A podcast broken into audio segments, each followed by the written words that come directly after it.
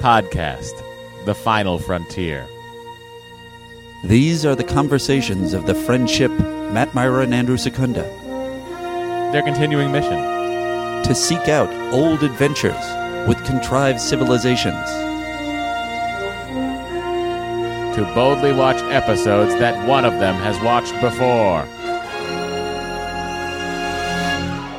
Okay. Hey, everybody, welcome to Star Trek The Next Conversation. It's time for the next conversation about Star Trek. I'm Matt. I'm Andy. We are back. We're doing so many things, guys. We're talking Discovery today, we're answering some emails, we're talking about drugs in the 80s.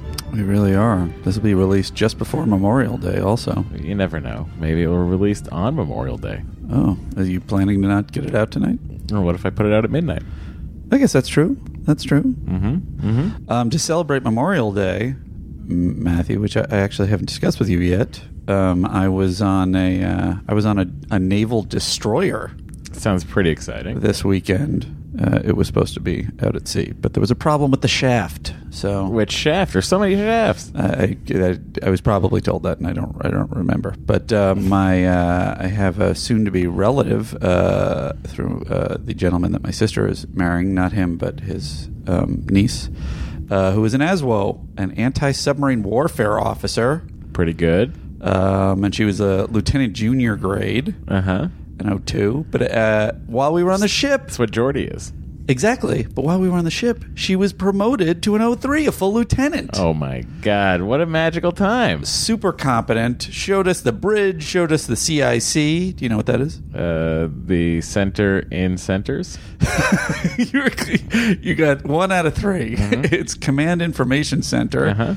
and she friggin' she it's anti submarine. She like she showed me the radar and the and where she launches stuff. She runs the big gun. That's pretty cool. It's amazing. So we're having all that. She's single. Um, no, she's actually dating an incredibly handsome marine.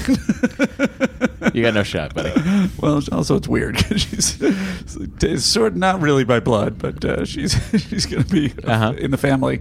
But uh, whatever the case, um, um, uh, so so we're, she's showing me everything and and my family, and um, I'm of course I'm completely nerding out. And at some point, she is sort of showing me the different chairs and where the command officers sit, and I said, "So, would this be where Picard sits in this chair?" And she kind of goes, "Well, Kirk." Yeah. And I go, "Oh, old school. Uh, me too." and thinking, "All right, I got to keep it simple. I don't know how Yeah. deep this." Get. And she goes, "Of course, TOS." Uh huh. So she's she's I feel in like it. everybody in the Navy is a fan of some form of Trek. Why else would you go in the Navy? I guess so. I was impressed though, and then I kept asking her Star Trek questions all day long. Uh-huh. It was really fun. I was asking stuff about security and where security goes. and- Yeah. and uh, Show you the brig. She's already in there. She didn't show me the brig. I should have asked about the brig. See sick bay. Uh, you know what? Let me write down all these questions, and I can. I didn't see sick bay. You're gonna write down the questions of did she show you the brig? No, I- And did you see sick bay? I want to hear about the brig. I want to hear about what happens when they show, send people to brig. There is a, there is definitely a person who handles, you know, who's basically the equivalent of Worf. But I was trying to figure out, i- is there any world in which that person would also have duties on the bridge or the CIC? And it didn't sound like it sounded like that was insane. No, I'd imagine that you'd be have to be focused on one or the other. Which did mm, raise questions because Yara is certainly doing every job on the ship. Well, you know, no one on the Enterprise original Enterprise Constitution class. No one. There's no chief security officer. I mean, it seems like Was there no chief security officer? no. It seems like really Scotty's the one who tells them what to do if they're in a red shirt. Huh. Um, yeah, and and uh, Uhura was just communications. Nobody else did communications. Yeah. Oh, I did say uh, she did uh, specify that she was she was the checkoff on the ship because she runs the uh, Tactical. yeah and the engines. Um, It's pretty cool. it's awesome. It was so great. Are you thinking about joining the Navy? Uh, Um, I think it was it was pretty clear from my observation of the people on the ship that I I in no way have it's not the right stuff, but whatever it is that they have, I do not have it. Sure. I do not have what's uh, what's laid out for any arms armed force. But uh, thank you for your service, guys and ladies. Indeed. Uh, if you have a ship you'd like us to attend, give us a ring. That'd be great. Just kidding. Don't. I was kidding. Oh, I want to go. Andy's serious about those things. I'm kidding. Sure. I would love it. Um, okay, so Andy, now Yes. that you've uh, got your sea legs, Okay. Do you want to hop into the Admirals Club? sure. All right. Uh, the Admirals Club, uh, as uh, as many of you may know, is uh, the folks that have given us five star ratings on iTunes because it helps the show in ways that I don't fully understand myself, but uh, I've been told that it does. Um, Echo 007 Solo, getting everything in there. Holy shit. Uh, he says, "I've listened from the minute you the ep- the first episode dropped. Matt and Andy or Mandy are really great at holding your hand as we walk uh, that long, arduous path in season one."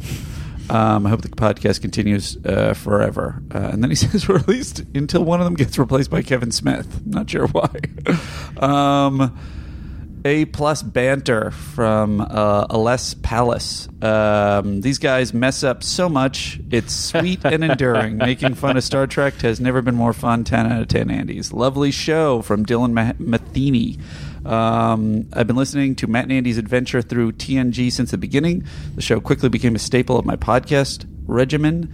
Uh, the format is great, and the commentary theories are enjoyable. Uh, can't recommend enough. And the last one is from Son of the Surf 26.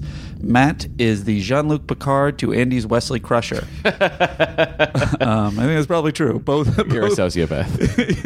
yeah, both in him being the rookie and in, and in him being a sociopath. Uh, you guys make me laugh so hard as Matt guides Andy through the world of podcasting and Trek. I've waited so long for Matt to do a Trek cast, and it's everything I wanted and more. Oh, Very that's nice. very sweet. Thank you so much. And with that, we open. Hailing frequencies Hailing with a handy dandy frequencies. button that Andy has already laid out for all of us. You know, Is his volume up? We don't know. It's a He's good- checking. it's a good question. Captain, Captain, we are being hailed. All right. Um, let me just turn that off, and so it doesn't turn into something else later. Uh, character money. So we were offhandedly re- referring to uh, whether certain the, all the all the weird rookie side characters were introduced last week because somebody was trying to get some character payments. Because if you introduce character, then you get paid for it. Um, and Rich Wilkinson wrote us, I think you were right about the writers getting paid for creating characters. Apparently, that was the reason Tom Paris from Voyager Correct. was created. The producers wanted Robert Duncan McNeil for Voyager, but had to create a new character so that they wouldn't have to pay the writers of the TNG episode the first duty, which to me is totally messed up. They were going to use the same guy, but they didn't want to. They did use the same guy, and they almost gave him the same backstory. It's kind of crazy. That's that's completely Uh huh. uncool. Yeah. To pay the writers their money. Uh huh. Ugh, gross. Um, okay, then we have uh, our call in line. Oh, and by the way, uh, Chris uh, Dybel uh, did a little research for us. Um, he claims just because he was annoyed with my saying aft Fitzky all the time, but I, don't, think so. I don't blame him. I was pretty annoyed by that too. Look, I got, I got, I'm a quirky personality. G- Just get on board. Um, anyway, we have a new call in line that he found us, which is eight one six Trek TNC. It's so clean. 873 5862. 816 873 5862. Um, that I love is- how now you're saying the numbers. Yeah, yeah, right. Where you refused to before, but now that it's got Trek TNC in it, you're not saying the numbers. whatevs. Uh, anyway, that's a Missouri area code. What's the uh, Because that was the only one where Trek TNC was available. I don't know what the other states are taking it for. What? what's the area code again? Uh, 816. Trek TNC. Yeah. Um, okay, so we got uh, you were requesting some uh, some commentary on the. Um, I was, but shouldn't we deliver ours and then hear from the fans? Oh, Matt? fair enough. Sure. On the Discovery trailer, Correct. what was your take, Matt? Well, you know, I like to play things when I talk about them. Okay.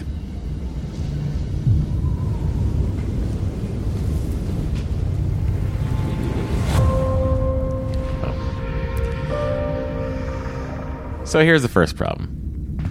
They're saying ten years before Kirk, Spock, and the Enterprise. Uh-huh. What is that? What does that mean? What are you telling me? Uh, It's telling you that it's before the original series. Why? I don't know. To set it in time. No, no. But why is it before the original series? Oh, you're saying why did they not go forward? what the in fuck time? is the point? This was the problem with Enterprise. Right.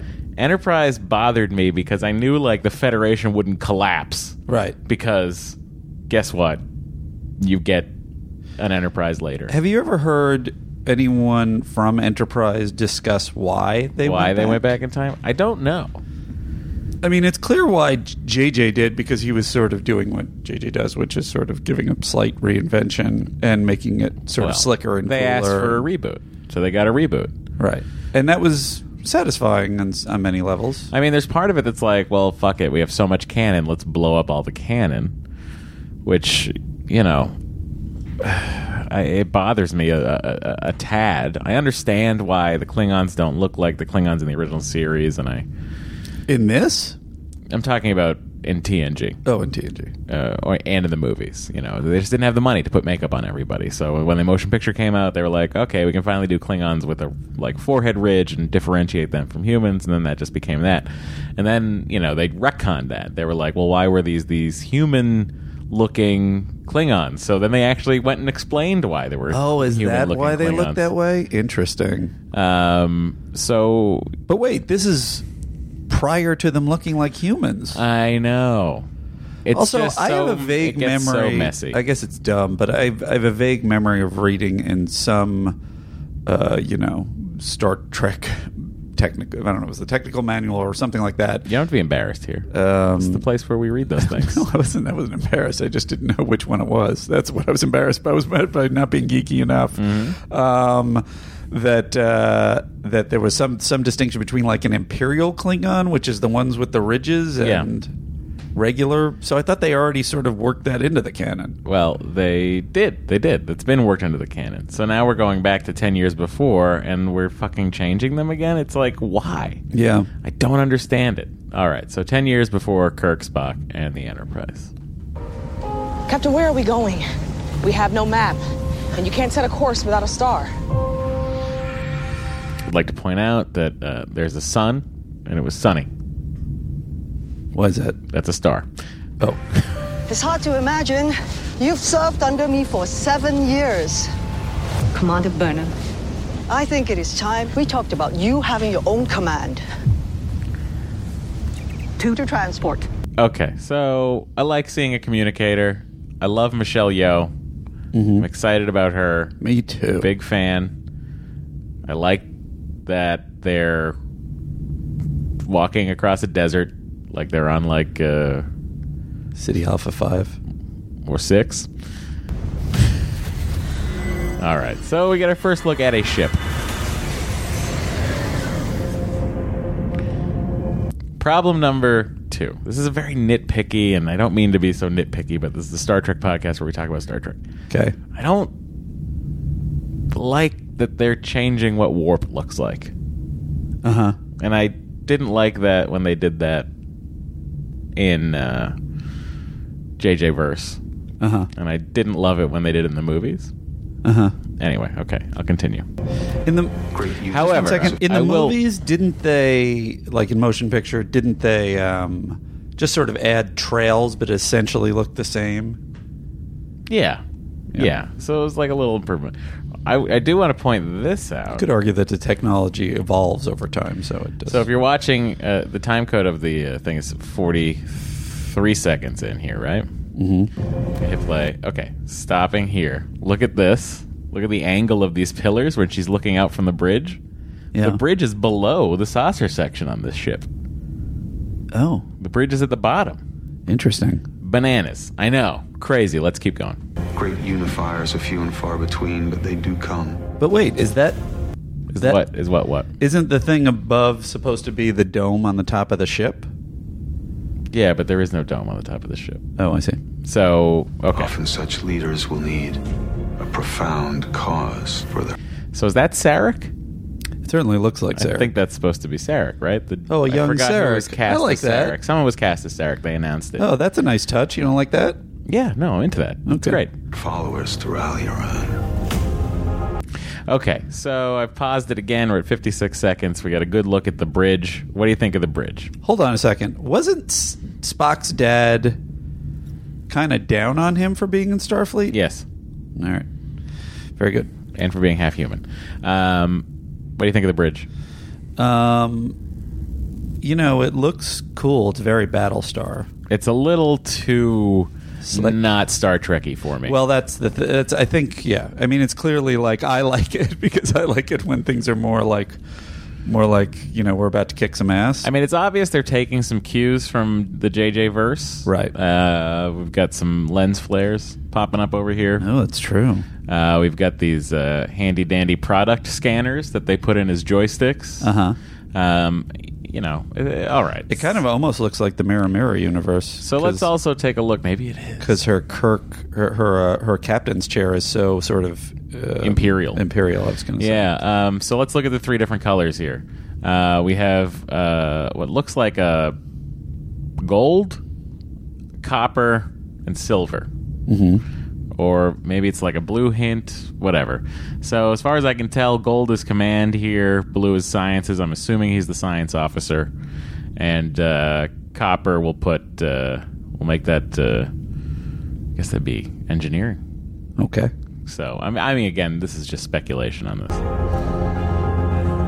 What am I looking at? Object of unknown origin. We've come all this way, Captain. It would be irresponsible to leave whatever that is unknown. What have you done out there on the edge of Federation space? Computer, enable igniter.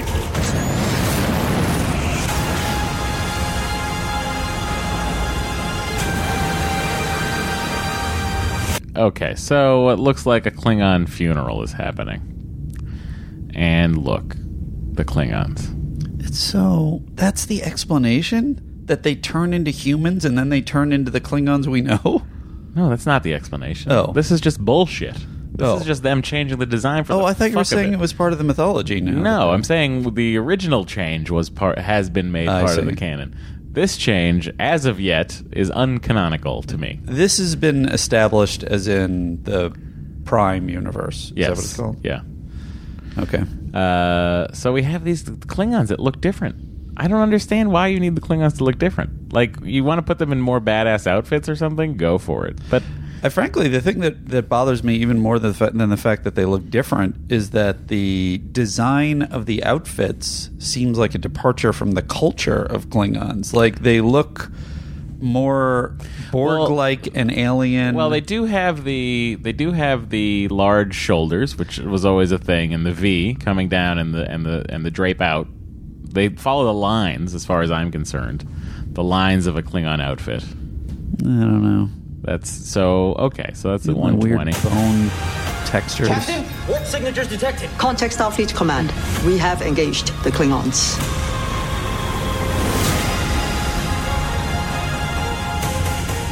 It's the bottom of the ship.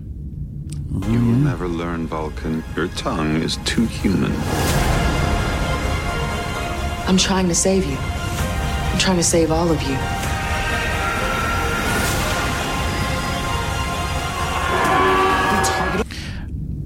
Obviously, a Klingon funeral, and they're yelling into the sky. So they keep that part of canon. Uh huh. Sure. Why? What do you mean? Just throw everything out if you're gonna fucking change their look that much. Its neck, cut off its head. Starfleet doesn't fire first. We have to. My people were biologically determined for one purpose alone to sense the coming of death. I sense it coming now.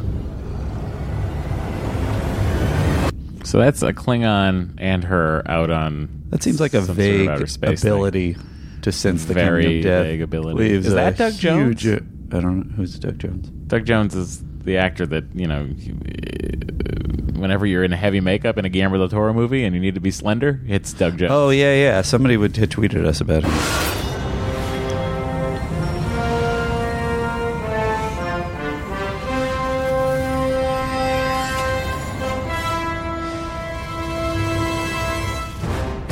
I haven't read any of the interviews. This Here's my fall, theory. CBS All Access. I just do want to say that for me, Star Trek has always been about one thing, and that's hope.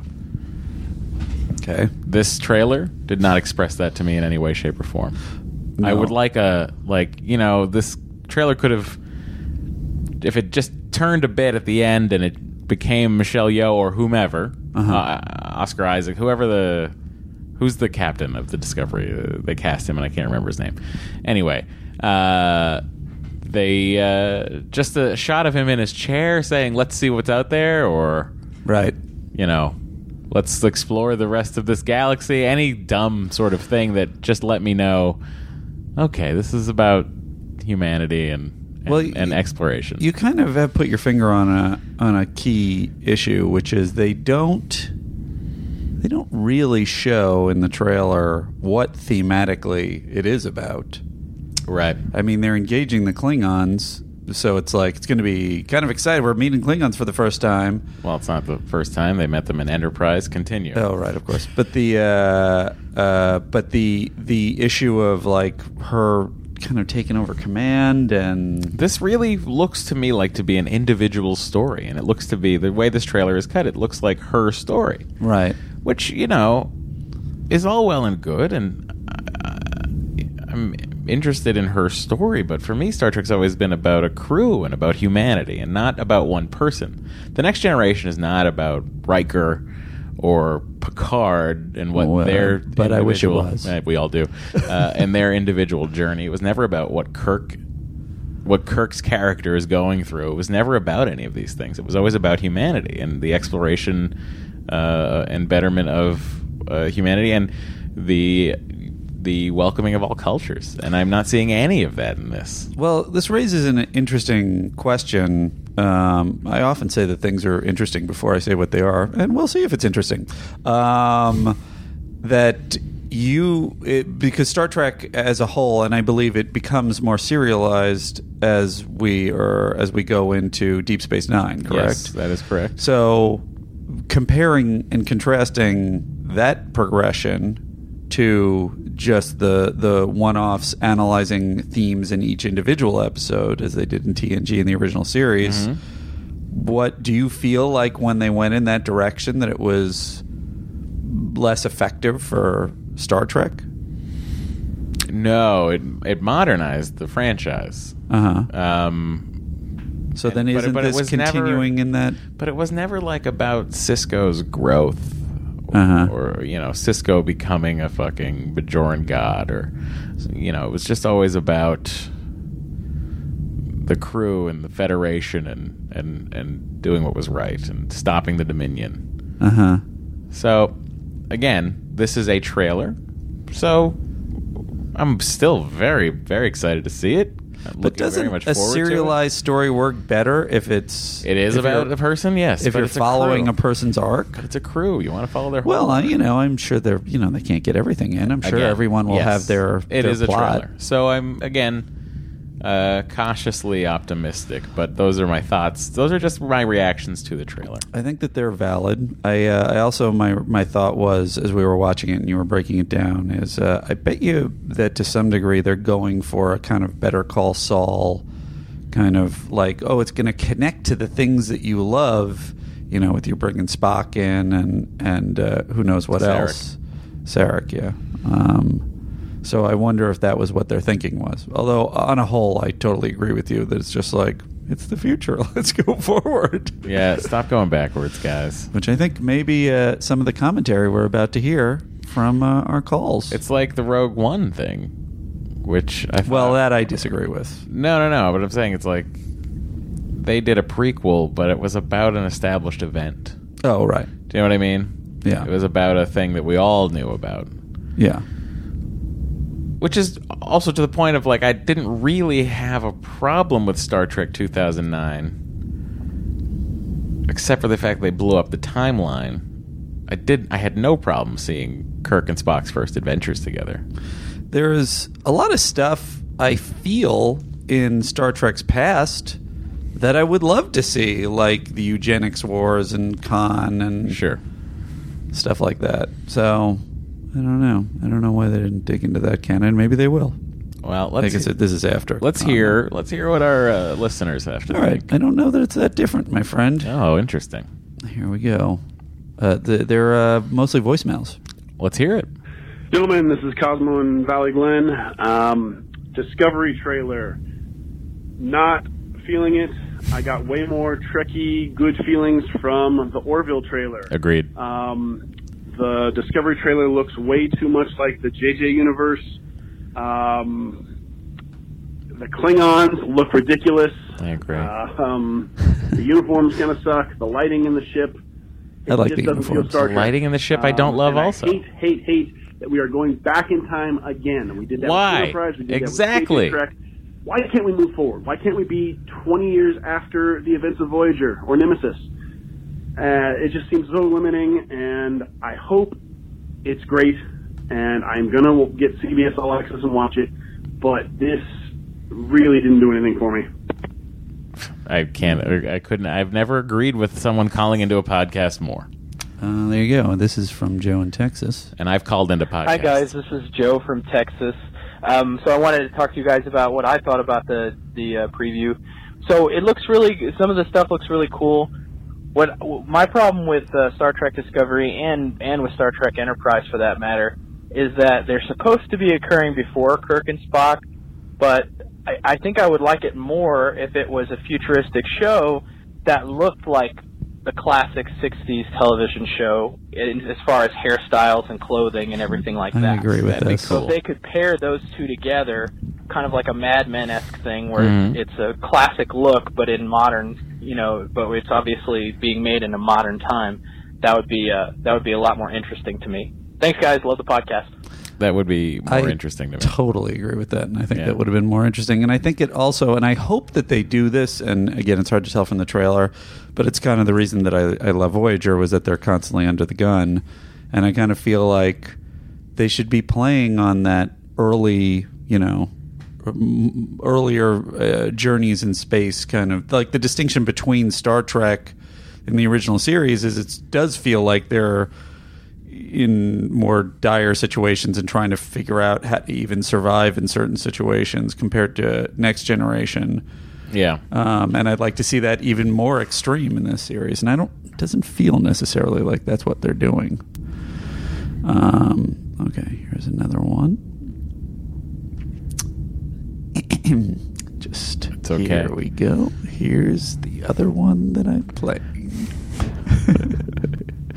Hi guys, this is Joe Master from Texas. improviser. Oh, I Um, already so I wanted to did talk to you guys that. about what I- Gosh, that looked damn like. Master Jesus. improviser. It's not, it's not improvising. Has nothing to do with this. Joe from Texas. This is, this is- Back these are again. Skills. these are separate skills. Uh, here it is. Okay. Yeah, hi. Uh, James here from uh, California, um, apart from the accent. Uh, Satinder, uh, Andy, I really enjoyed your voicemail there, um, the message. That was quite funny. Just No, watched good the message. Discovery trailer again, um, and it's not getting me. Uh, I'm a real big fan of um, the sciency, nerdy stuff behind the next generation. Agreed. And this feels like it's going to be uh, far too action packed, and it could be any random sci fi. Um, the Orville trailer, however, looks brilliant. Galaxy Quest um, with Seth MacFarlane is uh, going to be a winner. Uh, I cannot wait. Um, so, yeah, that's my two pence. Um, thanks for the show, guys. Uh, I listen every week, and it's great. Have a good day. That's the uh, that's the reason we have a voicemail, so we can hear those kind of accents. If you have an accent, call in. Um, yeah, so pretty much uh, on board with uh, with your perspective down the line, um, and I don't disagree. Um, I am more open to it being kind of an adventure It's because you don't like Star Trek. That's not true. I like You're- the you're a original Star Wars series. fan. I am a Star Wars fan also, so I'm I'm a little bit more open to both. But you but must like, have loved. think about like if someone did this to your beloved Wars of Stars. Mm-hmm. you mean they how would they make it more inter- more exciting though? You mean, Like if they went back into the TV show, yeah. you know, and they were like, "Well, this TV show is going to be set ten years before the uh, New Hope." Isn't that what Rogue One was? Well, hang on. And then they were like, "Well, let's completely change the aesthetic of everything." Uh huh. Like, what did we love? No, what, what sure. Uh, did we love about Rogue One? We loved how all the fucking buttons and No, everything was like 100%. The 70s. aesthetic of- and honestly, what that's if the all thing of a I sudden they enjoyed were the like, most. They were like, hmm, well, you know, Darth Vader was made in the 70s. Well, you're talking to me like I've disagreed with you, and but I I'm just agree with saying, you like, wha- about it. wouldn't you feel like oh, hundred why are you percent. Yeah, doing that would infuriate Why are me. you doing that? It Like, would what if they were infuriate like, well, the technology they had to make Darth Vader's costume wasn't great. We've made it better. And I'm not telling you that I disagree about that. I agree that the Klingons is a completely weird choice. Yeah. Um, Maybe- uh, just maybe just in these terms of the aren't plot Klingons. stuff. Maybe these aren't Klingons. Oh, I thought would they establish that they were? They Klingon? are, I know, but I'm just, like, holding out hope. All right, let's get into the uh, commentary on the Arsenal of Freedom. Oh, the Arsenal of Freedom would have been last week, so That's we're right. going to hear from people who disagreed with me. Guys, uh, I'll admit that I'm only experiencing each of these episodes through your podcast, not watching them completely either before or after, which I love. Uh, in the last episode, we listened to LaForge at a ship's log supplemental in which he was speaking in the present tense. I'm unable to beam, beam up the away team. Um, Chief Engineer Logan is on his way to the bridge. So, are we to believe that in the middle of a crisis, and this is something that I've wondered myself, Matt, the acting captain of the Enterprise stops to add the ship's log? Maybe Geordi's mechaphilia extends to the need to upload everything to the computer, regardless of the danger this distraction could potentially cause. Regards, Michael Syme. Michael, good point. Um, do you have any stance on how supplementals work, or it's just basically How supplemental logs go? it's just a it's I, a always, there's I always just imagined it was like a, They do you're it- sitting in the chair and you're like, boom, button. Supplemental log. Uh, I'm unable to get the away team up. My crew's doubting me. yeah. It'd be funny if it was. Troy smells weird. I wonder if he ever does. say Worf's things. looking at me like, I don't know what I'm doing. Ugh, Worf has got a bug up his ass today. You know what I mean? What? What, Worf? okay. Um, this is uh, entitled Friendship Matt Myra Andrew Secunda, which is in our opening it is. crawl from Robert Smith. I thought this was uh, oh, uh, just a s such a sweet email. Gentlemen, I was listening to the beginning of the episode covering the Arsenal of Freedom, and Matt mentioned that you two have only been friends for a year. That's amazing. You two honestly sound like you've been best friends for years. Matt, Matt disputes that. And then he says, You've given me a little hope. I recently relocated my family to Nashville. Uh, I love it down here, but I work from home and do not know anyone. I was starting to give up hope that I could make new friends of any substance at this point in my life. Listening to you two, especially after learning that your bond is only a year old, has shown me that it's possible. Thank you very much. Keep doing what you do. Well, thank you for listening. And if I'm ever in Nashville, I'm happy to go guitar shopping with you, sir. That's nice. Uh, and, you know, Even if you don't like guitars, a lot of it just may I'm be just dragging you guitar shopping. You'd be going anyway in Nashville. Uh, Chris K uh, writes us Just want to let you know that you can change the echo trigger word to computer instead of Alexa. Oh yeah, was that a tweet? Uh, I think a lot of people tweeted it, told us that. Yeah, I didn't know that. That's very cool. And uh, by the way, um, uh, Robert Smith also mentioned Matt's continuous mentions of how great Alexa is on episode 20 kept setting mine off, which I heard from a lot of different people who said, Alexa, change the temperature. Why are you Alexa." listening to it without like why are you putting this on without headphones? I find that fascinating. I've never listened to a podcast without headphones. I haven't either. Maybe everybody in the house and household enjoys it. Well, maybe they're home alone. Hey guys, uh, Shield's going on automatically, which we we debated. Uh, Yep. did happen before in the TOS episode, The Changeling. At the very beginning, Sulu reports to Kirk that Shield's E just snapped on, something hitting in at multi warp speeds. Jonathan Oh, Logan, that's cool. uh, Stanford, Connecticut. Uh, hey guys, greetings from Ireland. Loving the podcast, listening to your episode Heart of Glory. A long lingering issue I have with technology surfaced. How does the universal translator know when an alien wants to speak in their own language? No buttons are pressed or commands given before the switch is made. Example: Worf speaking in Klingon in Heart of Glory. Dave B, which I agree. Great question, and I don't know the answer to that. Uh, To me, that kind of fits in with also the questions of how do they know when they're talking to, to aliens? Mm-hmm. on someone uh, yeah, on, and when the communicator knows when to stop listening. Yeah. You know, it's like It's very strange. Um, and then Ryan Brewer uh, has a f- sort of connected thing to that. Andy, I love your theory about the Klingon language. My theory is that many words. Oh, this, I'm just said this myself. My theory was that many words in the Klingons that the Klingons uh, say are just made up, and then the other Klingons are too proud to admit that they have no idea what's what the other person is saying. Uh, he says it has always bothered me that the Universal Translator can translate every language except Klingon. Uh, Matt, don't you bring up that Darmok bull? Uh, is that a later episode? I'm assuming that's. Darmok Angelot at Tanagra? Okay, I guess I'll find out. And this theory finally makes sense of it. If the language is just something that the Klingons make up to screw with outsiders, then the Universal Translator wouldn't be able to translate it. True. Thanks, Ryan. Um. Uh, oh, a couple of fun facts about Hearts of Glory. Heart of Glory. Hurley. Two episodes ago. I know, but I I didn't have my stuff organized. Uh, but anyway, here's the bottom line about the uh, the Klingon thing. Um, Hurley wrote the screenplay in two days. Uh, and uh, it was from a story by Herbert Wright and DC Fontana. Because of the delays, the Klingon language portions of the script didn't make any actual sense in translation and were simply Klingon sounding words created by Hurley. So my my theory was 100% correct. The Klingon words mean nothing. Klingon used in this episode is nonsense, doesn't follow the Ocran grammar and rules. Um, all right, let me skip ahead because Matt. Uh, uh, let me just do a prime corrective. Hang on. I can't- Hold on, guys. Hold on. Just- Oh boy, he's trying to move on because I'm looking at him like I'm annoyed, and this is what he chooses to read. It's a prime corrective, cause Matt Candy got it wrong.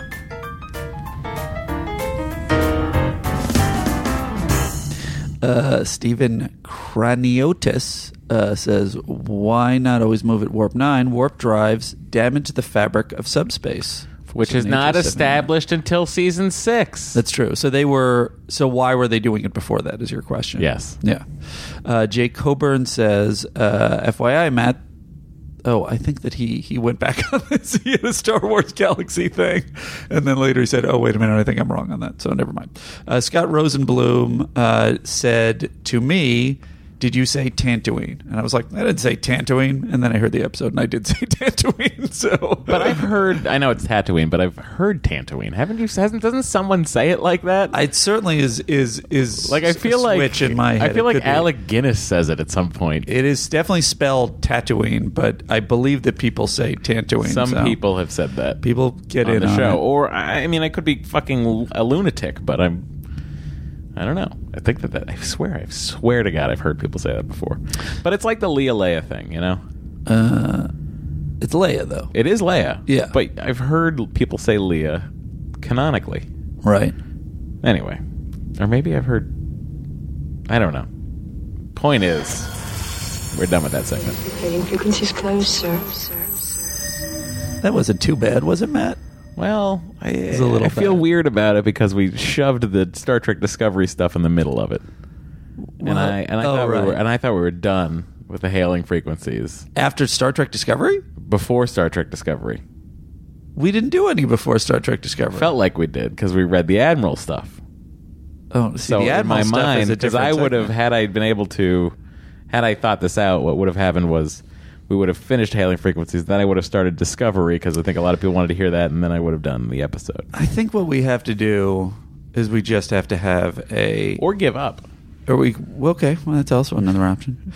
Uh, I think uh, someone had suggested that we just once a month do um, do emails or hails, and I feel like we do that, and Oh, then we I- do. I- I- listen, I think if I'm putting the time code in, if I'm taking the time to write down what time this fucking starts, Yeah. then people can get off their high horse and All right. just fast forward to the minute mark that I will state, which at this point will be the 38 minute mark. All right. Well, um, I'm trying to get your your hails in. Um, I think Matt has a valid point that I'm a little bit. Uh, I, I don't know how to edit them. I don't know how to, I don't know how to choose between them. Well, it's like some emails I think are good for us, others are just like good for us to read online, and some are good for us to just read personally and react to as individual podcast hosts. Right. Okay. Well, let's let's let's take a step back into the Wayback Machine and talk about Symbiosis, which was production number 123 and aired the week of April 18th, 1988. That's right. And uh, Matt, Whitney Houston topped the U.S. pop charts with Where Do Broken Hearts Go? Heart by Pet Pet Shop Boys was still the favorite in the UK. Um, Operation Praying Mantis, in the spirit of Memorial Day, was uh, launched by the U.S. naval forces against the Iranian fleet in retaliation for their mines laid in the Persian Gulf. The aircraft carrier USS Enterprise was involved and carried the battle group commander of the U.S. forces in this engagement. And uh, our friend Matthew Kirk notes in parentheses, it was a flagship, um, which has been a debate on the podcast. At the time, it was the largest naval battle since World War II. Wow. Uh, Time magazine's cover featured the headline "Butt Out the War Over Smoking," and Colors was released in the U.S. starring Sean Penn and Robert Duvall, and directed by Dennis Hopper. to the open arms of a love that's waiting there. And if somebody loves you, A voice for the ages, Whitney Houston. Rest in peace. Rest in peace, Whitney. Uh, what if we just turn this into a Whitney Houston retrospective podcast? Apparently, people will, We will are have the- no problem We with are it. the uh, not the authorities on such a thing. So this uh, episode was directed by Win Phillips, and the story was by Robert Lewin. Teleplay by Robert Lewin, Richard Manning, and Hans Beimler. Beimler. I haven't settled on a way to pronounce that yet. Beamler is funnier. Here is your synopsis from the Star Trek The Next Generation Companion by Larry Nemeshek, uh, revised edition. While studying drastic solar flares around Delos, the Enterprise picks up a confusing distress call from a disabled freighter in the system. Only four of its six passengers are beamed away in time because the crew members insist on sending over the cargo first.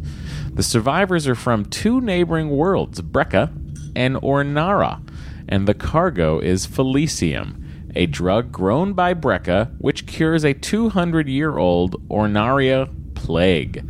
The two haggard Orn- Ornarians, again, I'm, that's, I think that's how you say that, demand the shipment. The Breckians insist the deal is off.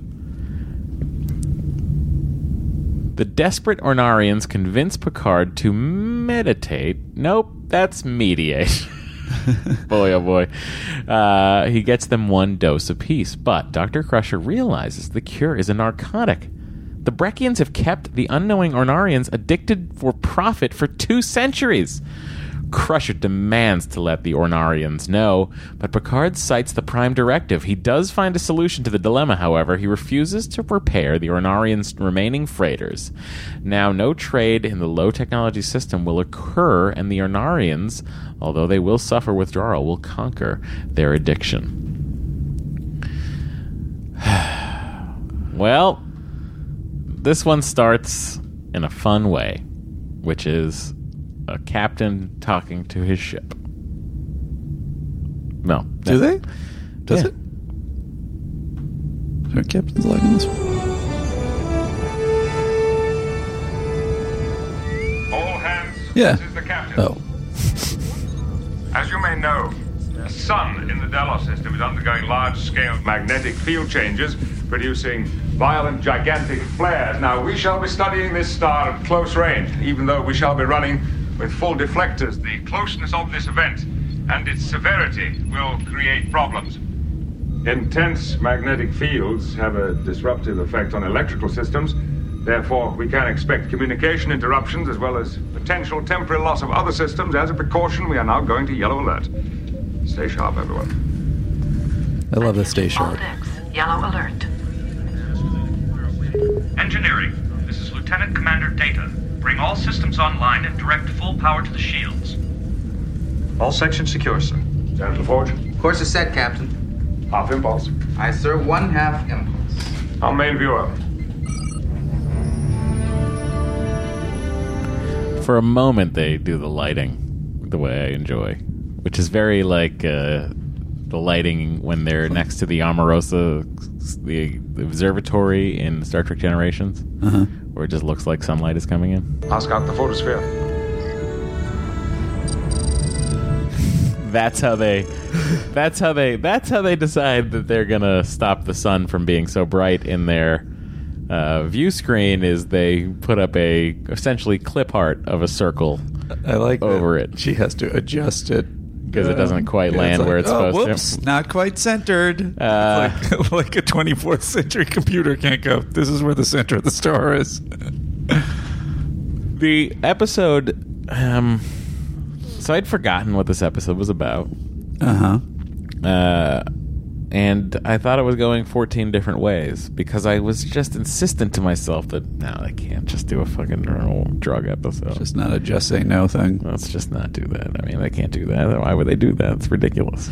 It it is where they go. There's no question about it. And um, I mean, there's a lot of. I just had questions galore as I went through this episode.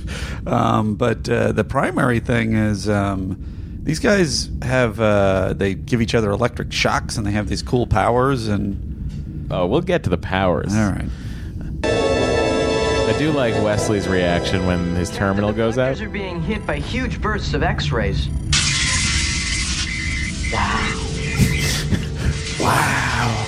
Cool. Maybe we'll all die. Look, Look. Captain, my console seems to be overloading. Or I intentionally destroyed it. Up to you. Whatever you choose to believe, sir. Engineering. I like that's like an old school TOS tunic. Well, that's like a that's like the dude like the the the I'm gonna go into a Jeffrey's tube and fix some shit outfit. Is that consistent in TNG? Because I it's to me Yeah. it seems more like people that they would and, see. Uh, Jordy and uh, Data wear them at, at one point. Oh, really? Yeah, when they're in the Jeffrey's tube fixing shit. Okay. Um, so they get a hail from a um, freighter. Uh-huh. And in retrospect, knowing that this episode is about drugs, it makes you really fully appreciate the communications problem that they're having with these people. that actually makes a lot more sense. Because I was going to say, I don't understand why they're such idiots. And I guess if the suggestion is it's because they're so drugged They're out. fucking high as a That's kite. so dumb. it's like when we were doing bong hits on the show and someone was just playing back a slowed down version of the show. Yeah. That's what it's like. Let's hear this let's hear this hailing. Unidentified freighter, this is the USS Enterprise. Enterprise, this is the Unaran freighter. Sanction. Put this on the main viewer. High as a kite. Transmission is still breaking up.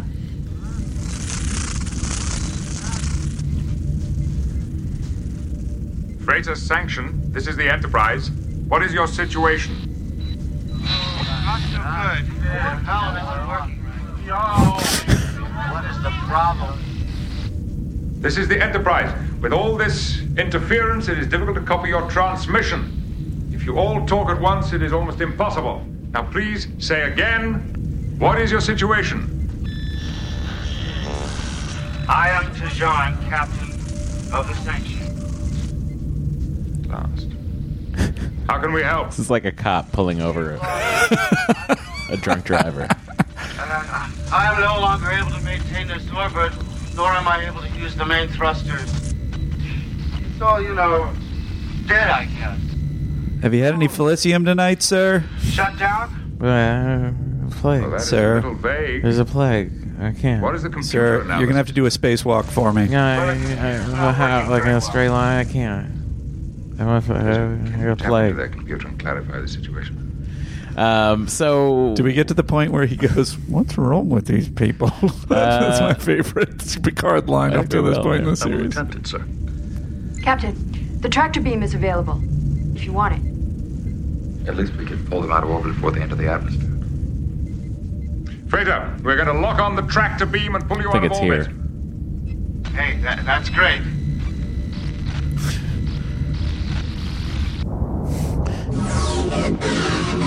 I mean, I could have told them the tractor beam wouldn't work there. Sure. The freighter's orbit continues to deteriorate. The solar flares are interfering with the tractor beam, Captain. I can't lock on. Captain Toujon, we're unable to attach the tractor beam because of the intense solar activity. I understand. Thanks for trying. Sir, I've determined what is malfunctioning. Oh, well. Operator. Captain, we have analyzed your problem. Great. Data. Your ship's design uses an electromagnetic coil to constrict the exhaust flow. That coil is misaligned. Really? You have the necessary tools to realign the coil? I don't think so. I believe, Captain, we can provide them with a temporary substitute. Our ship stores container coil at the proper time. Can we beam one over? Yes. Captain, we are beaming over a replacement coil. That's great. And that'll fix us up. Yes, once it's installed. Right. And how do we do that? What is the matter with these people?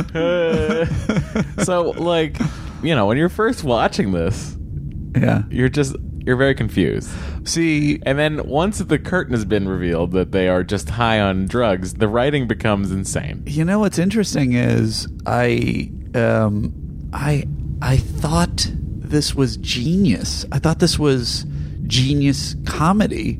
Like, s- like, kind of ahead of its time, and so it was like almost like a, a scene out of The Office, you know, just so uh, understated, and Picard being annoyed, and these people just being idiots, and it's, It's just a- such a great thing of like, oh yeah, why wouldn't you just run into idiots in space? and the fact that now in retrospect it's like nah they were drugged out crazy people Right. like oh so so empty-headed those druggies it's just like no that's a drag right because you want it to be that they're just the stupidest Such a- people in space such an amazing species to just have a species of people that are just I- I- idiots Ah, i don't know man do they have to be in the federation wait will that do it these freaking people yeah come on let us in bro Um, but of course, this raises my one of my main questions about th- that that species or race or whatever the hell they are is Mm-hmm. is um, um, how did they become a spacefaring?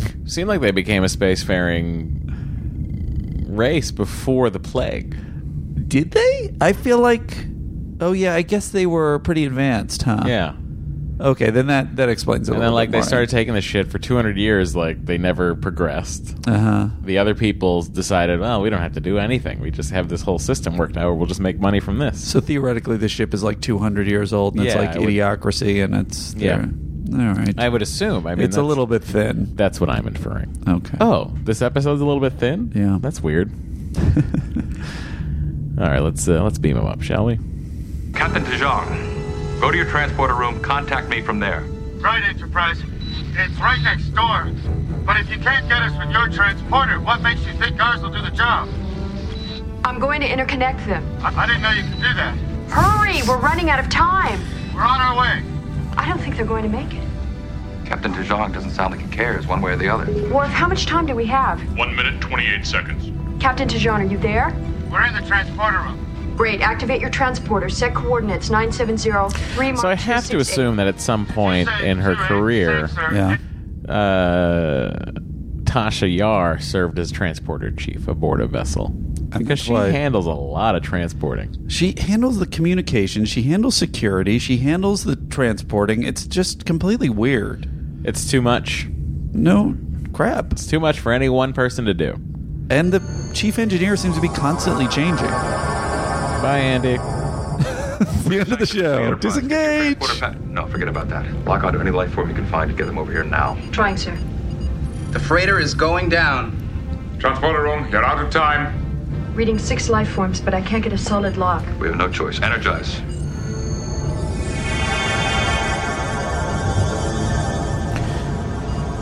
I thought you said there were six. Where are the other two? The lock didn't hold. Reestablish. It's too late. Boom. Number one. All right. Anyway, they get beamed aboard. Were never delivered. They, They were beam the destroyed when drugs your ship- aboard. Hence, the deal was incomplete, hence, possession of the Felicium remains ours. We need it. Commander, I request you transport my associate and myself down to Brecca with our merchandise. Yes. Get them out of here. But the barrel stays. There's no reasoning with you.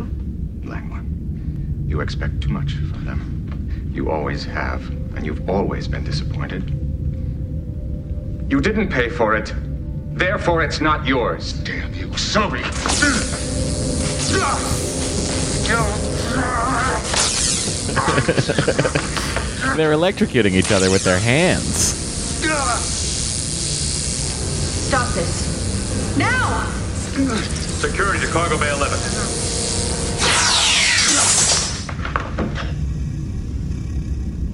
Behave yourselves, gentlemen. That's pretty cool. That's what Yar should be like all the time. just constantly firing phasers at people. Ju- yeah, I think she should. I think she should just be total like. It's just set to stun. Um, sorry, Captain. But he was just mouthing off Tasha. So then there's this. So we see them use this electrical power on each other. Visitors. And we're just like, whoa, that's crazy. We haven't seen a species that's able to do that before. Uh-huh. And then the discussion that Yar and Riker have on it, you're like, oh, this will be an interesting episode. A natural electrical charge? Formidable. Yes. And a difficult weapon to confiscate.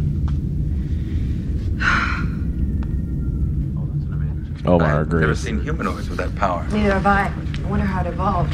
I wonder if the strong magnetic field of their sun might have something to do with it. Could be.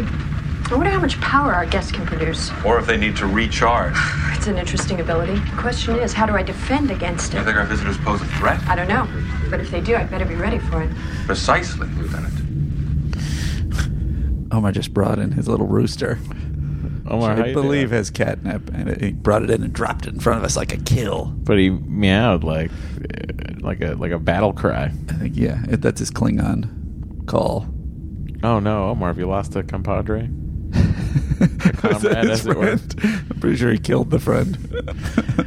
Uh, okay, so um, so well here's well here's just the side things. Obviously, T'Chon is played by Merritt Butrick from uh, played David Marcus, Kirk's son in Star Trek Two, and uh, Sobe on the other side, the snooty people, is played by Oh. Judson Scott, who is Khan's second in command Didn't even in Star notice Trek that. Two. Which to me is a great waste of two. They're both. I mean, legacy they're players. both very good. They're both very good, uh, um, but uh, it's just it's so weird, so silly. The, and then the other thing I would say is they come from a depressed planet um, to John and the other guy. And, and Romas and Romas is dressed in, in basically blue jean suspenders, like he's out of the 1930s Dust Bowl. Like he's just so hilariously like just a rural outfit, even though they're in space. Um, but uh, Matt's he was looking up already stuff. showing the ravages of AIDS and died a year later. Who? Merritt Butrick? Buttrick, Butrick, Oh, that's too bad. in March of 1989. Oh, I'm sorry, Merritt. Uh, because this story was filmed after Skin of Evil, but would air before it. Denise Crosby's real last scene came in the cargo bay in Act Five. Uh, she's seen wildly waving goodbye from behind the console just as the corridor door is closed behind Picard and Crusher. Did you see it? Because I saw it and I didn't know that, and I was like, "What's going on?" And I rolled it back, and to me, it almost looked like she was waving her fist at this at the people in the in the storage room, just like, "Why aren't you working harder?" I was like, "What's going on?" Um, Uh, but it was her waving. So the odd air dates for The Big Goodbye and The Arsenal of Fe- Freedom mean that both shows feature Tasha, even though they occur after her death. Luckily, I knew about the death. Otherwise, that would be that would be a huge spoiler. Well, we'll always have Paris next week. Um, oh, not next week. I suppose that's too. But I'm sorry if he ruined it for anybody else. I don't think I ruined it for anybody else. Well, the people Somebody, who were watching some it in people order, screamed spoiler at me.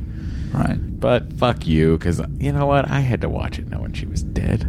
Well, yeah, but why ruin it for other people? Because I want everyone to be the same. That's not very nice, Matt. A single shipment of Felicium represents an enormous investment. We can't just give it away. We paid for it. We ask for only what is ours. That is your viewpoint. Ours, of course, differs. You are going to hold to that position. I am constrained to abide by the terms of our agreement. Then you condemn us to death. Promise. You disgust me. If you could see the suffering the plague has caused.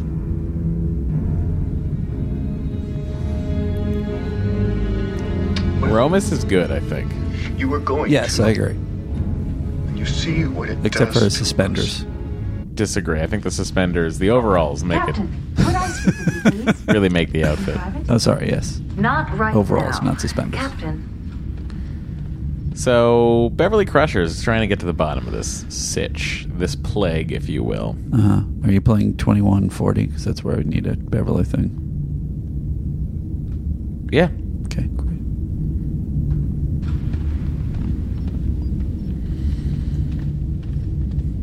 A lot of walking.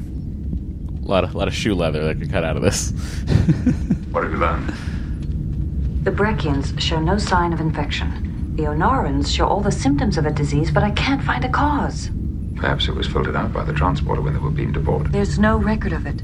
Then again, the solar flare activity might have caused a malfunction in the biofilters or their monitors. They're going to die. I need to check further, but my instinct says no.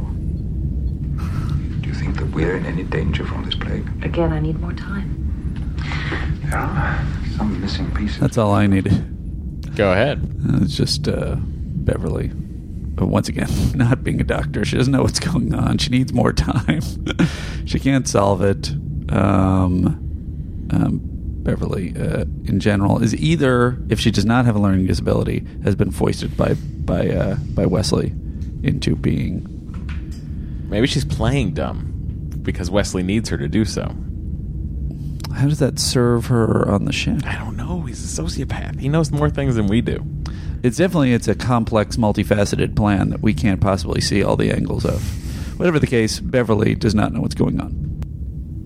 Andy's theories are very interesting because he's really smart. So smart. There's a lot of static on that. I don't know why. It's okay. Your your theories are great. Um, I wasn't saying anything about my No, theories. your theories are Andy. I hang feel like- your head high, my friend. I feel Uh, like you're you're put backing me. put into your position. shoulders back. You're you're doing a great job. You're, I'm not saying I'm not No, doing a great no, job. Andy, don't be so hard on yourself. Your theories are mostly listenable. Anyhow, um, I so this plague situation and they, the discovery of the plague. It I feel like they did not take any precautions for beaming a plagued people on. Once they're in the observation lounge and they're like, "Oh, there's a plague," blah blah blah blah blah, and they figure that out, they should fucking put everything on lockdown. Sure. No one should be able to move from place to place. Right.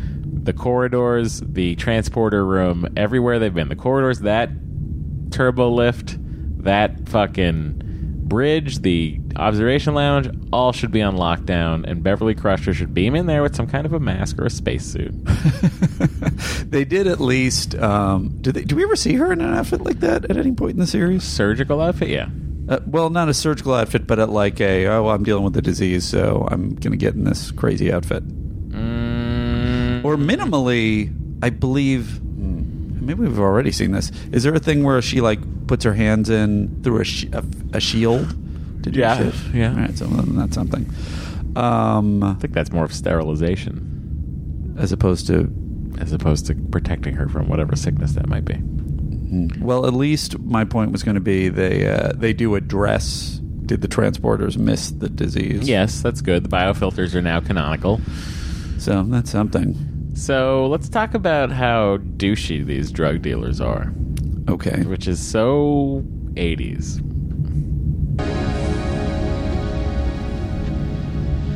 They're sitting in their quarters together.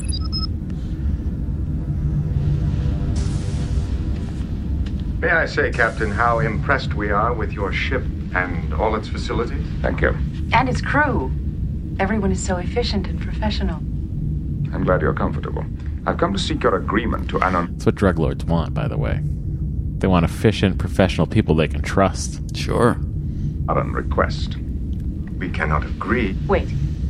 Let the captain speak. We want to be reasonable. The two Anarans are really quite ill and are insisting that they need the Felicium. That is not surprising. Would you object to giving them enough for their own immediate needs? Captain, we Breckians are in business. We are not in the habit of giving away that which has not been paid for. You would see them die rather than share the medicine. We want to be fair, Captain. We agree to permitting them two doses for immediate use. No charge. I'll let my medical officer handle it. Yours give the first taste Captain. for free. That's what's I trust you won't mind if we're present while you open the cargo. They're gonna open the stuff. She wants to be there. Yeah. She doesn't want they don't she doesn't want them to find the drywall that's underneath. I don't understand. You know, you break up drywall with cocaine. Oh, oh. Matt's a Matt's a drug. king. Wait, you don't know We how should- to. we should- you don't know how to rip it off. should be uh, noted. You know how to rip off drug dealers? No. Oh, come on, Andy. Not my area. Um, I will say um, they uh, so just just pick this apart with me. So they it's definitely very weirdly kind of right wing and the, the Nancy Reagan just say very no 80s, talking yes. point very 80s straight down the line and clearly they are presenting these guys as, as like you know cartoonish uh, drug dealers however I think that there is an element uh, that I that I thought was like, oh, this is kind of a more evolved perspective. That I thought that they were setting up the the snooty uh, drug dealers as representing almost society, uh, you know, imposing it on the economically depressed. Um, uh Uh-huh. huh. From a sort of more left wing perspective, You thought very highly of this writing. Yeah, so you think Forgetting they're that just it was supposed to be written in cartoonish? 1987. You don't think it's supposed to be like the No, I think it's supposed to be like the allowing Let's the show how drugs bad to infect drugs are, yeah. the economically depressed and not and then just uh, profiting off them. Right. All right. Well, that would have been more interesting to me. Uh, let's see what happens when Crusher puts it usual together. disease. Virulent, extremely persistent, yet I can't isolate it. The plague Surprise, has baffled surprise. doctors on both planets for 200 years. We've therefore concentrated on treatment, finding new ways to improve the potency and purity of Felicium. That also could be a really your technology good from other comment industries to the refinement of this product. on We uh, haven't drug bloody. companies on the good shit on, on drug companies and how drug companies you know sometimes there are th- people theorize that they they only come up with solutions to treat the uh, oh for sure the issues and not hate to sound like a conspiracy theorist, but come on it could be a comment on that it isn't but it could be not at all We don't need any. The Onarans provide us with everything we need in exchange for this. Fascinating. Your society dedicated exclusively to the production of a single product. A product for which you have no use, but which the Anarans cannot live without. One of life's little ironies, Captain. But one would be fools not to take advantage of. It's mutually beneficial. The Onarans provide us with the necessities of life, and we provide them with the necessities of living. It is a fair exchange. Interesting relationship. Mm-hmm. Excuse me, I'll take that to sick bay. I don't know how the Onarans are providing them with anything being such idiots I mean, the economic structure of the two planets is Can I really, help? really just so vague. Yeah.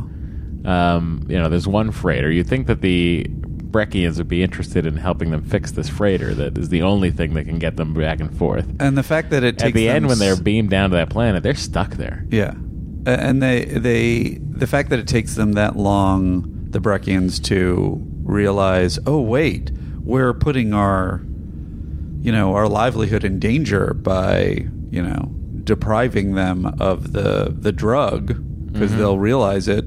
It's like. Well, you only waited until that point in the plot where you revealed that there was no disease to have them realize that, but how come they wouldn't have thought that when they were saying where they were not going to give it to them at any point? Right. I don't know. I think they were just holding out for some sort of money that they couldn't get because the freighter's gone. Right. Here they are taking the drug, man. Crusher's looking at him like, oh, hang on.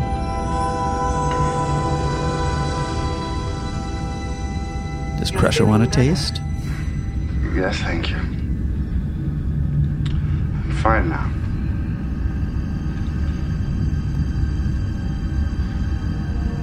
Gates McFadden is very good in this episode. I mean, she has to do so much without speaking. Yeah. Come. Oh, I was just looking at this list of things in four columns. what can I do for you?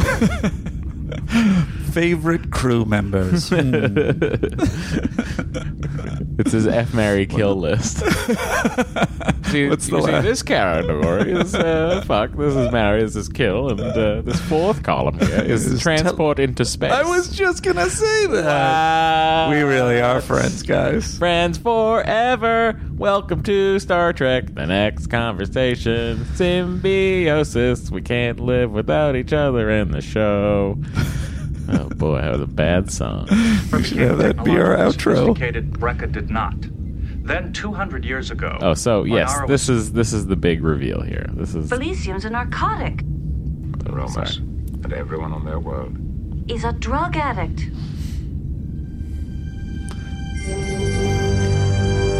Picard's like, what? Drug addict really takes you out of the time. It does take you completely into the '80s. I think you'll find it's a fascinating tale that we've come across here, Captain. Piqued my interest, number one. Please continue. Data, what have we got? Beginning several thousand I'd like to know how the console buttons on the Enterprise don't go off when Riker sits on every panel. Yeah. like when he sits down, he should be launching photon torpedoes No, wait, Rika. and like doing a like activating the tractor beam or causing a warp core breach because he just drops his ass on all these touch panels. Anyway, let's go. years ago, the two planets took different paths. Ornara became technologically sophisticated, Brekka did not. Then 200 years ago, Ornara was stricken by a devastating plague. Their advanced technology could provide no solution. Somehow, and there is limited information on this point, a cure was found in a plant indigenous only to Brekka, and which rejected all attempts at cultivation on Arnara. In any case, a trading situation developed which still exists. A nice arrangement for the Breckians. And for the Ornarans, without the medicine, they would all die. No, they wouldn't. Despite what the Onarans have been saying, it is not a medicine. Boom. It was a medicine, but it cured the plague 200 years ago. The plague is irrelevant now. It doesn't exist. Then why are they so desperate for the Felicium? It's an addiction. The physical and psychological need is very real. What, Captain? Tell me about drugs. What are you going to do? Based on what we know so far, there's nothing I can do. You don't think drug addiction and exploitation is sufficient cause to, to do something? This situation has existed for a very long time. These two societies are intertwined in a symbiotic relationship. With one society profiting at the expense of the other. That's how you see it. I can synthesize a non addictive substitute which will ease their withdrawal symptoms. Mm. Methadone Bev. Oh my god, I forgot about the fucking guy calling up from the planet. Oh yeah, did you recognize him? Uh, I know him from many things, but could not put my figure on what.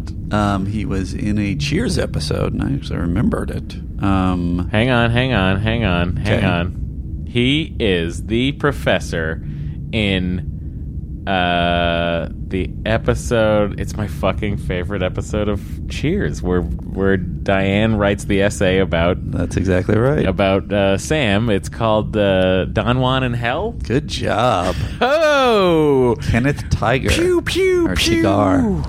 Good job. Love that. That uh, I Oh, unplugged no. our headphones, but you can still hear us. That episode is written by uh, Fuff Fief Sutton, I believe. Oh, this guy pulling out the Cheers stuff. Uh, ah, God, I love Cheers. Well, let's, let's Knowledge. Let's hear this. Okay. Are my people on board your ship? Another great comedic performance. Some of them, yes. Yes, Dum Dum. May I speak to them? Yes, Lieutenant Yar, have the Anara. Is everything chill? Wait. I, uh, I don't want them to have access to the bridge. We will contact you in a few minutes.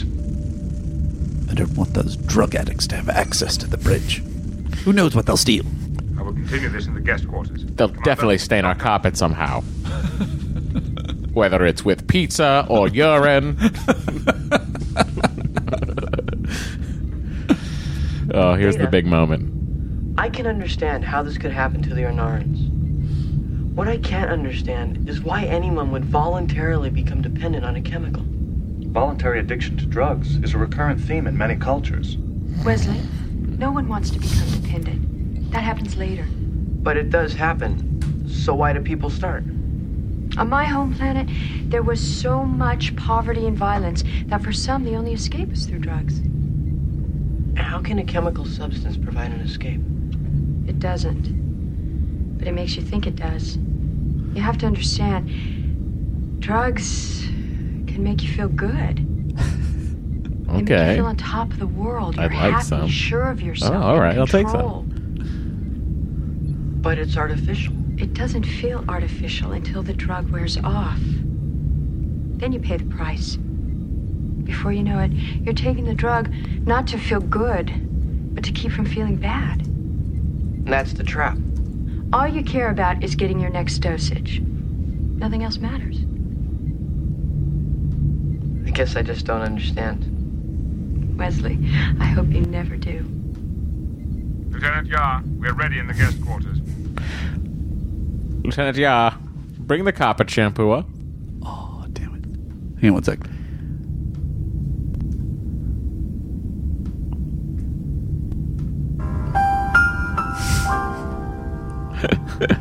well done.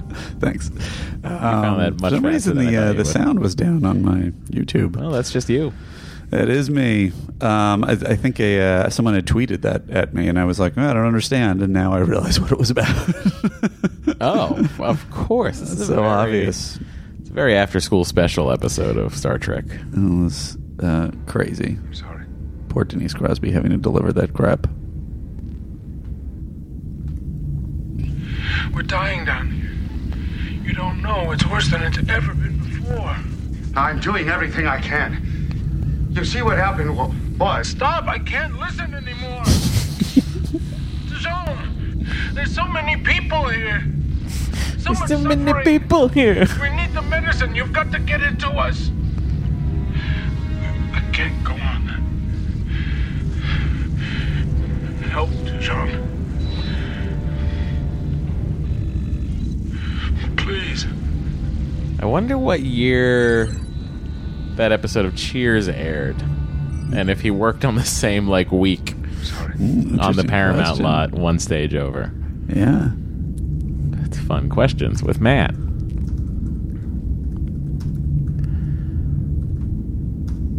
Uh, do you want to hear the dressing down of the drug folk? Sure. Did their planet as well. They were infected. They used the Felicium to cure themselves, but somehow their ancestors realized that it was a narcotic. They broke the cycle of addiction and never told the Onarans. They let them continue to believe that without the Felicium they would die. I think it's worse than that. My guess is that this refining process of which you are so proud. Is only to increase the potency of the Felicium and tighten your grip. What are you going to do? Are you going to tell them? No. I'm bound by the rules of the United Federation of Planets, which order me not to interfere with other worlds, other cultures. If I were to tell them any of this, I would violate that prime directive. But sure you won't be are about that. talking to us about it. This is information you already know, and so nothing has changed.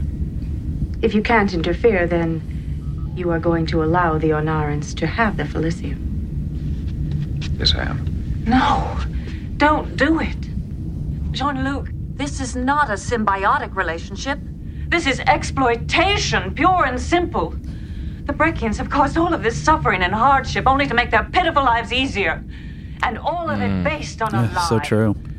No, deny them this shipment. It is the least we can do. From the moment they agreed to give them the Felicium, my hands were tied. You are absolutely right, Captain. it's not your So business. cocky. Mm. Mm. Those Are these Breckies. the spare parts for our freighters? They look complicated. Are- Are they already Aligned? right? You'd have to ask the captain. I love how dumb they are. Captain Picard, we've arrived at Onara and assumed standard orbit. Knowledge, thank you.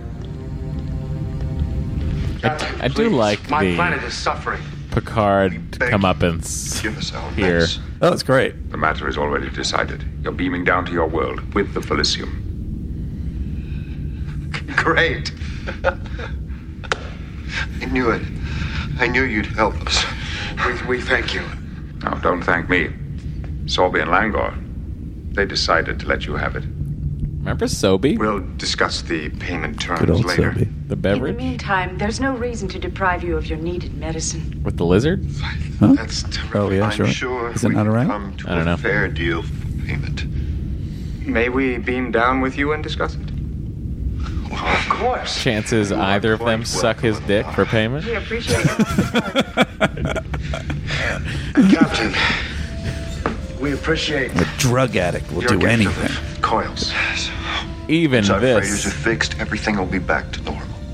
No, No. the calls stay here. Uh oh. About our freighters. You want to repair them. You'll have to learn to do it yourselves. We can't. If you don't help us, our ships will soon be inoperable. Quite possibly. If you withhold those coils, you'll be disrupting the stability of both our planets. And interfering with a trade agreement that has lasted for generations. What of your prime directive? In this situation, the Prime Directive prohibits me from helping you. That's absurd. You did not think so when it worked in your favor. Oh. You want our world to suffer? Shit. Oh no, I don't want that. Without the freighters, there will be no more shipments of Felicium. Uh, we will die. You must trust yourselves. There are other options. Beverly, watch it. Little close, Beverly. Ensign, prepare to be there my guest may and make be cargo down to cures. Uh, the ensign looks like John Cho. Like like it's John Cho's dad. Oh, Is that Oh, Is yeah. that racist? I can't. I didn't see. Captain, I hope you realize what you've done to us. Yeah, yeah. We'll die. You must Let's unmute trust this so you don't have to yourself. hear it again. Andy is uh, Andy wants to see if I I'm, didn't. if I'm racist or Let's not. just see if he's racist. Could just be. Uh, Let's see if I'm racist. let's see. This is the, this is the classic. is Matt racist test? Somebody come up with a theme. uh, there's a Sarah. Right. There's a similarity. He's got the same bone structure And more than hair. than the- yeah, the hair too. Okay, fair. enough. And same color Star in Trek fairness, uniform. he doesn't necessarily even look Asian. so- Correct. Yeah. All right. Fair. So so not a not a racist. yay! Today, Matt was not a racist. Yay! Matt's not a racist today. Thanks, everybody. Couldn't have done it without my family. No, I could have. Um, I do want to take a look at that ship, that shot rather, of the cargo bay of, of her waving. Okay, Oh, that's cute. That's a very cute mm, thing she does. that's great. Yeah. It's very obtrusive, though. I, nah, I mean, think about it if you're watching it on a, Yeah, I guess if on you're a watching it on a television in tiny screen, 1988. Oh, the Felicium. We should Bye, learn. Felicium. Um, wasn't it crazy that season when Felicium cut her hair? I hate myself. you should. Waving. Oh, that's sweet. Uh, if you're at home and you want to know what point in the show that happens, it's at 42. Uh, 42, 42 18. Somebody send me a link. I can just Oh, okay. tweet it out. Um, I never knew that. I never knew that that's what happened. Hmm. Why she was doing that. Also, never noticed her doing that. I noticed it immediately. Oh, that's Andy. He watches everything like a hawk. I know. I do. Andy's got the eyes of an angel. In the eyes of an angel. I know it's arms. Uh, Away from here. Uh, well, that does it for this episode. Unless you have anything else to add about this episode that was about drugs. Well, I love the conversation between Picard and Beverly in the turbo lift. I just thought they were both so great. I think that uh, Patrick Stewart obviously is always great, but um, I think it's always great whenever It- uh, the turbo lift is asked to hold. uh, yes. Well, that was another thing. It was it was just like they're in this confined space, and it's just an acting clinic in there. Do you, do you want? He, he talks a lot about the Prime Directive. Is that worth I'll play it. visiting? Um, eh, Like, oh, God. Here we go. Good to see the professor. It's one of the only things I enjoyed in this episode, as a matter of fact. One of the only things. What about what about John Cho's dad? he was great. Main bridge.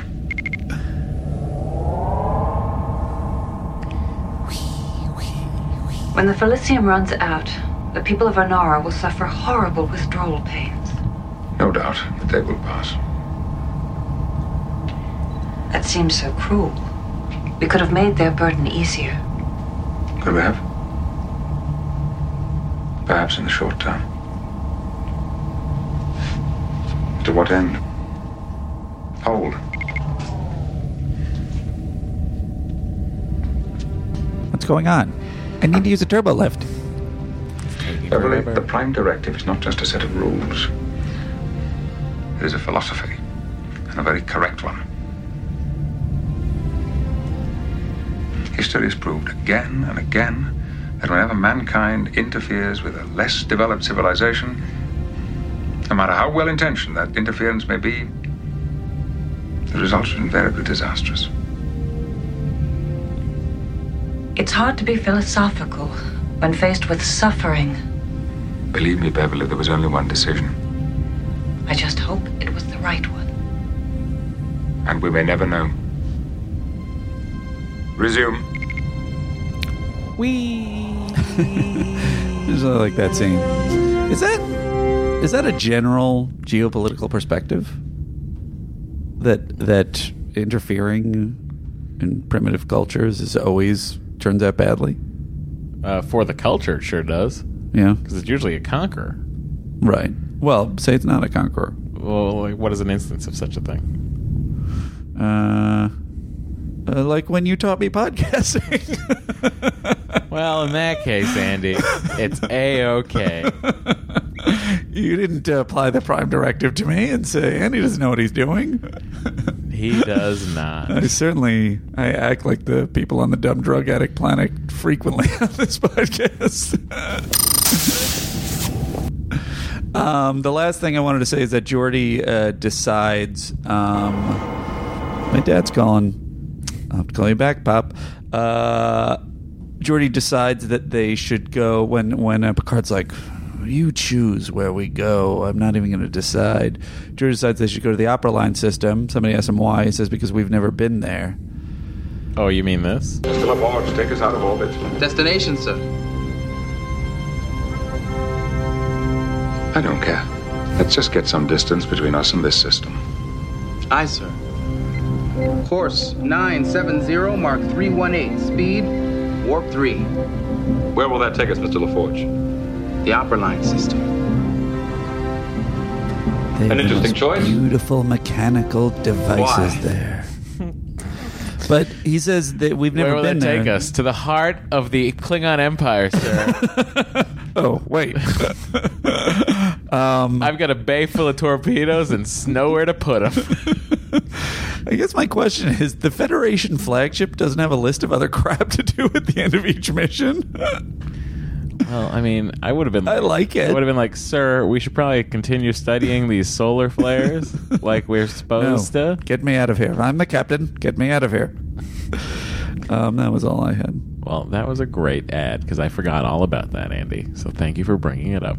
Um, okay, that does it for the episode Symbiosis. It's time for us to give it a rating. Uh, it sure is time for us to give it a rating. Oh wait, Matt. should we first do the MVC? MVC is what we should do, really.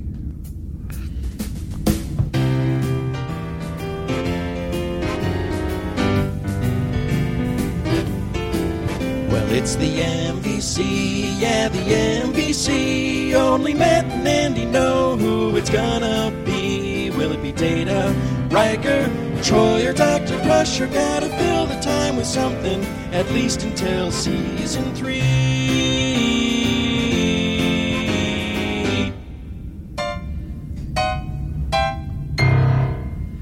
Um, by the way, must have been very frustrating for like uh, Marina Sirtis. Sirtis, yep. To sit down at the table read and be like, I got one line. Also, for her to go like, I could be pretty helpful in these negotiations. That's that you're totally having." true. Too helpful. I Oh, guess I that's- get it. Too helpful. I guess that's why they keep her out of the action a lot. Yeah. Um. So what do you think? Uh, you know, it's it's it seems like it could be a split vote for me of between Crusher and and Picard. Yeah.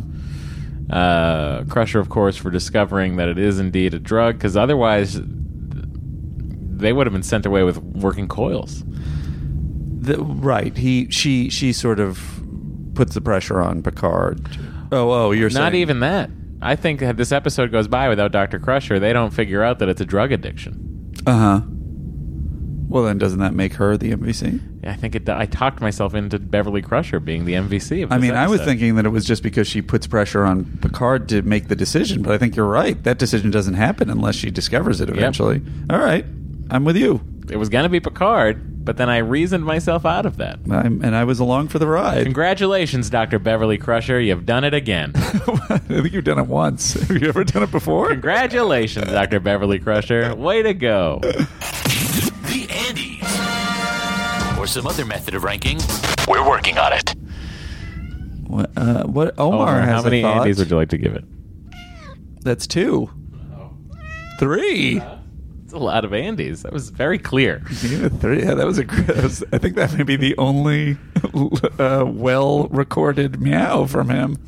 Every time I try and make him meow into a recorder, he walks away Well, he- uninterested. he's happy now, and it lives on thanks to the episode Symbiosis. Um, so usually I give it first, right? Is that how we do this? Uh, and then you we vary. because you don't like to. We vary. Or I let you go on, and then I say, "Well, you're dumb because of this." I think I give it. I can give it. I can go first, please. Um, I think I give it a one and a half. Uh huh. That was another meow. I don't know if we count that one from Omar. He loves this episode. This is by far his Omar, favorite episode. come on. Why do you give it a one and a half, Andy? Uh, I, I did- just the only thing that was interesting was the um, the prime directive stuff, and I guess also the elect the electrics powers, which they don't follow up on and play in no way into the plot. Right. There's no follow up whatsoever. Um, all the stuff that I would have given him credit for, like the the political undertones, Uh-huh. is uh, are not played into or even intentional apparently. So I don't know. The whole thing just was a pointless. You know what? I'm upping it. I'm going to give it a two. Oh, I'm gonna give it a two. And the two, you Because upped it was coherent. It just wasn't good. I'm gonna also give it a two. Interesting. And the two really for me comes from the performances by everybody. Oh, fair I think enough. everybody was spot on with what they were given. Fair enough. Um. So, and uh, it was great to see uh, David Marcus one more time. I agree. So, and the other gentleman. Thank you, Star Trek peoples. Um, the other gentleman, mm, Judson Scott. Jetson Scott, who said, uh, "We Congratulations. cannot follow them into the nebula, sir. Our shield will be useless." So I remember- Our shields are down. Raise them. uh, they're doing a in June. They're doing a screening of Star Trek II: The Wrath of Khan at the Grauman's Chinese. The I'm sorry, the TLC Chinese Theater.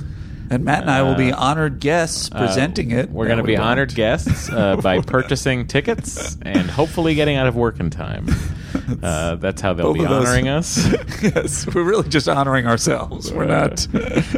But uh, if will you're not in- be acknowledged in any way. If you're in the LA area and you're into Star Trek, why don't you come on out? Let's go see fucking Wrath of Khan together. All right. Love it. Uh, boy, that about does it for this episode of Star Trek The Next Conversation. Let's hear a preview for next week's episode. Very good. Here it is. It is skin of Evil. Evils. On the next episode of Star Trek The Next Generation, Data, something's got me! a sinister creature threatens murder Please stop hurting him! and traps Consular Troy in a shipwrecked vessel. One of you is going to die. Now it's a struggle to stop the alien savage power. Get them up, now! But one of the crew will bid a tragic farewell on Star Trek The Next Generation. Ooh, they they said it. Wait, d- I think they showed it. Shh, don't worry about it. Hang on a second. Star Trek The Next will bid a tragic farewell. will bid a tragic farewell. They do show Yar on the ground when they say that, which seems Well, like a little bit. of a little hint spoiler. for everybody. Um. Well, anyway, Skin of Evil.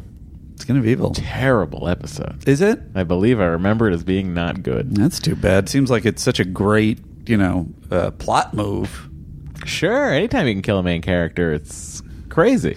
They often mishandle those in most television shows. It seems like it's such a great opportunity to give their stakes in a way that, uh, that like, uh, I guess, hmm, I guess Game of Thrones most of the time really nails it.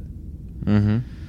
I got to get you to watch Game of Thrones, pal. Mm-hmm. You probably know everything that happens already. I do. That's I really do. awful.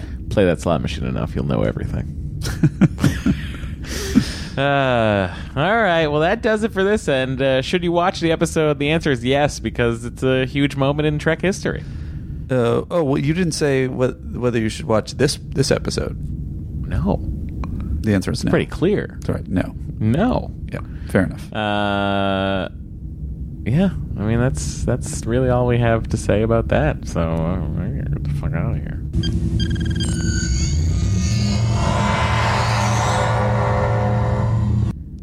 Hey, they left some. Uh, they left some. Uh, oh, what was it called? Felicium. They left some Felicium. Let me.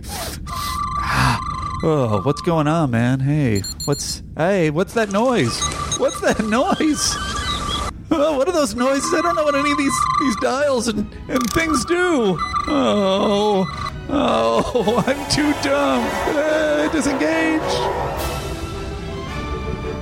I'm too dumb.